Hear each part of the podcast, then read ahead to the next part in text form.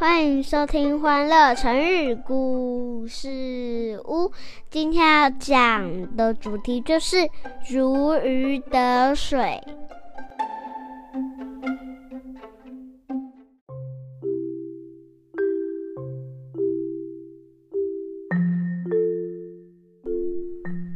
来来来，妈咪要开始说故事喽。在三国时期，有三个国家分割了土地，他们分别是魏国、蜀国和吴国。在他们之中，国力最强大的就是魏国的曹操。当时有一个青年叫做刘备，他的梦想是。我一定要成为皇帝，让百姓过上安居乐业的生活。但那时他生活困苦，只能依附亲戚生活。贫困的生活并没有打倒刘备的雄心壮志。他对朋友说：“我不会一辈子都寄居在亲戚底下的。”如果你们知道哪里有人才，一定要告诉我。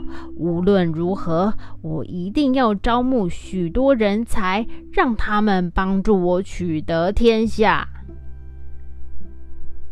有一天，刘备的朋友兴高采烈前来拜访他。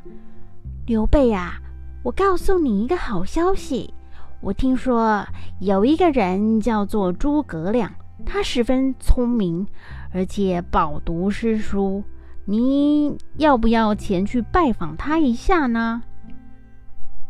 刘备听了，立马出发前去拜访诸葛亮。他对诸葛亮说：“先生，我真的诚心来请你辅佐我，拜托你了。”刘备花了很大的力气，才说服诸葛亮。后来，诸葛亮告诉刘备许多治国的方法，因此刘备十分信任诸葛亮。他对诸葛亮说：“诸葛亮啊，你对我来说就好像是鱼得到水一样，我不能没有你呀。”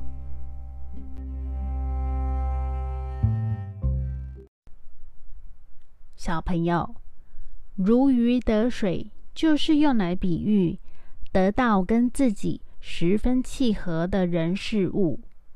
故事中，刘备获得诸葛亮的辅佐之后，蜀国的国力就越来越强盛。这就告诉我们，拥有一个得力的助手是十分重要的。那蕾蕾，你可以帮我们用“如鱼得水”造句吗？嗯，我想想，他那么喜欢唱歌，你让他加入合唱团，真是如鱼得水。谢谢收听，记得订阅我们，给我们五颗星哦。